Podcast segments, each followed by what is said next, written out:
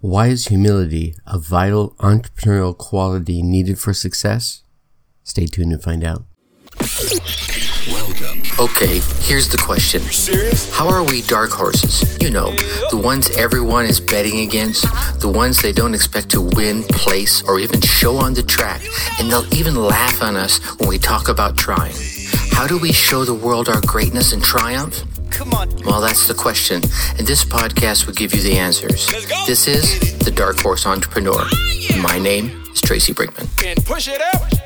Hello, my Dark Horse friends and family. Welcome back to your daily dose of Change My Life in 15 minutes or less learning. I'm your Dark Horse host, Tracy Brinkmann, and you, well, that's infinitely more important. You are a driven entrepreneur, and you are here because you're ready to start, restart, kickstart, or just start leveling up with some great marketing, personal, or business tips and results in order to build that beautiful business of yours into the empire it absolutely deserves to be.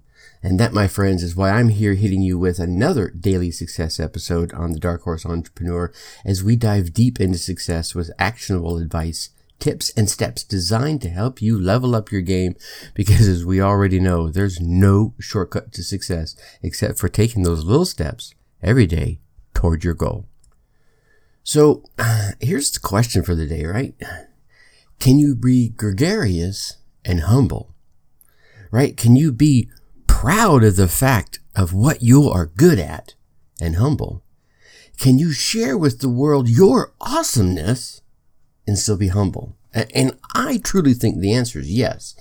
It's a balance, right? Because I can tell you the things I'm good at and I'll be happy to share them with you with a fervor, but I'm still humble about I think, at least I, I'm trying. well, you don't sound very humble, Tracy. Well, I, I think I am, right? I don't go out and bragging to the world about everything I've done and I do and, you know, or could do or I'm about to do or whatever. You know, I, I'm pretty humble uh, about the things in my life. And, and, you know, I think humility is not thinking less of yourself, but it's uh more about thinking uh, of yourself less right? And I believe it was Rick Warren that, that said that, and he was the author of uh, How to Spot Your Blind Spots. And you know, if you think about it, you'll never spot your blind spots if you don't have some humility within. Because I mean, humility is going to allow you to check yourself, right? I mean, you, you kind of have to be humble with, you know, who you are, where you came from, what you have, or whatever. I mean, being humble leaves that room to find that imperfection and to see the imperfection.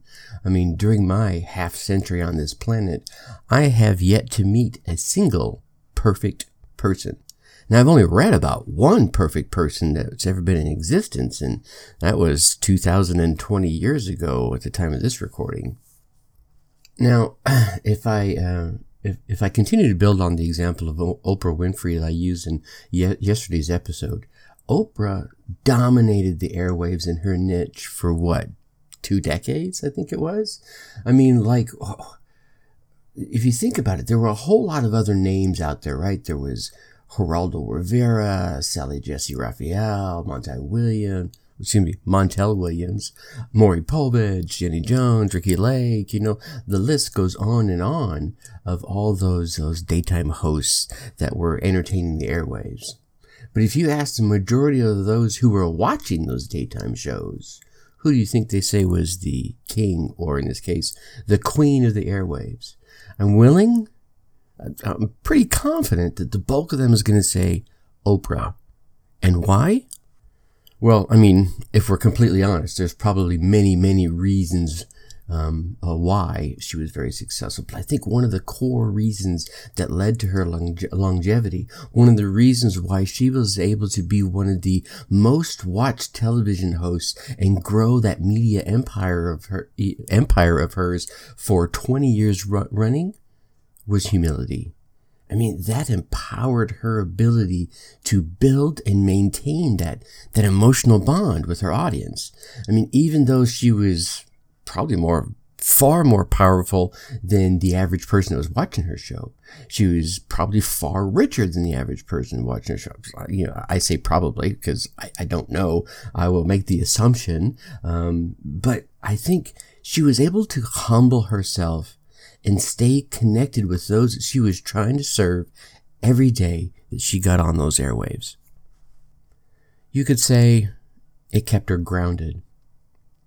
Being truly humble can keep us entrepreneurs grounded in reality.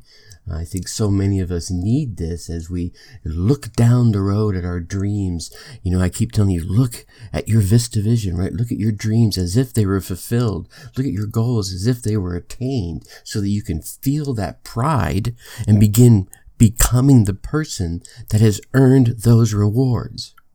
And as you do that, right, you'll feel your shoulders pull back. You'll feel your straighten, right? You'll stand there with some pride, maybe with your hands on your hips and you can feel that cape flowing back behind you, right? You can feel that pride and, and joy and wow, confidence. I did that. But then we must come back to the here and now with our goals clearly laid out in front of us and being humble can also help us keep those goals clear so that we're not getting so big headed about our wins, right? Or um, overly troubled, you could say, about the results that we didn't expect. Being humble will help keep you in check. I mean, uh, don't get me wrong. Get out there, celebrate, be proud of those wins that happened, right? You, hey, I did that, right? Spike that ball, do your little end zone dance, right? But then set back out on the goals that are clearly in front of you. And, and when you do get those results that you don't expect, right? Your humility will help you understand eh, that's bound to happen, right? You're not so big headed that you're like, you know, you're all deflated, right? Your humility will help you go, okay, that can happen. Let me start moving back forward again. Now I've got new results. I have new information. I can start using that information to move forward. And so here's what happens next, right? You have that big win, or you get those uh, unexpected results. And with that new data, you start moving forward and things start to kick into high gear.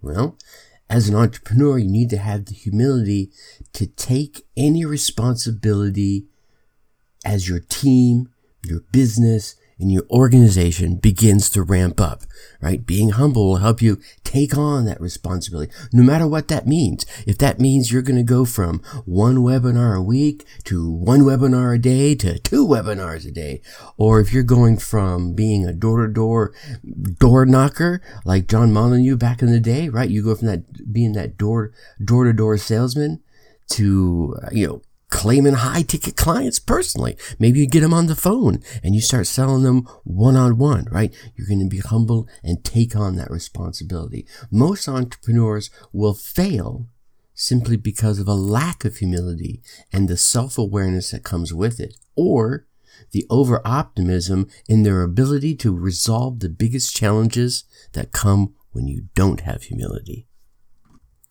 So, my dark horse friends and family, be humble so you can stay grounded. So your goals will remain clear in front of you. Be humble so that you can lead effectively and remain connected with your core customers and clients. Be humble and willing to break yourself down in front of your audience, whether that's an audience of one, like the one person listening to this podcast right now. That, that's you or 100,000, right? Break yourself down to the point where they're looking at you and thinking, well, dang, if that bonehead can get hooked on drugs, get off of them, go through a bankruptcy, marry clearly the wrong gal, and he can still make it work out, then perhaps it could be a piece of cake for me, right? That's what I want you to be thinking right now. Okay? So, ladies and gentlemen, be humble. All right, tomorrow we're going to talk about the leadership traits of successful people. I mean, those other than being humble, right? Could be just talked about that way. Anyway. All right, I want you to keep getting all these daily episodes, and I know you want to too, right? Yeah, nod your head. I, I can see, well, I can't see it, but all right, so go on down there, hit subscribe so you can continue getting these daily bonus and success tips or business and success tips. Uh, give us a five star rating. Leave us a, a, few kind words in the in a, in the comment or in a review, and then come over and join us in the Facebook group. Right, go to facebook.com in the upper search bar there. Type in Dark Horse Tribe, hit enter, and we should be at the top of that list. If for some reason you can't find us that way, go to your favorite web browser. Type in darkhorseschooling.com slash Dark Horse Tribe. Press enter, and we'll be looking forward to seeing you in the group. You get to hang out with us and ask questions directly, right? We get some uh, good content and good, some good conversations going there. All right, you get out there, you run your race, you get your results, and come on into the group and let me hear about them. Until tomorrow, think successfully and take action. Thank you for listening to the Dark Horse Entrepreneur Podcast. Thanks for tuning in. Check us out at www.darkhorseschooling.com. All right. My name is Tracy Brinkmann.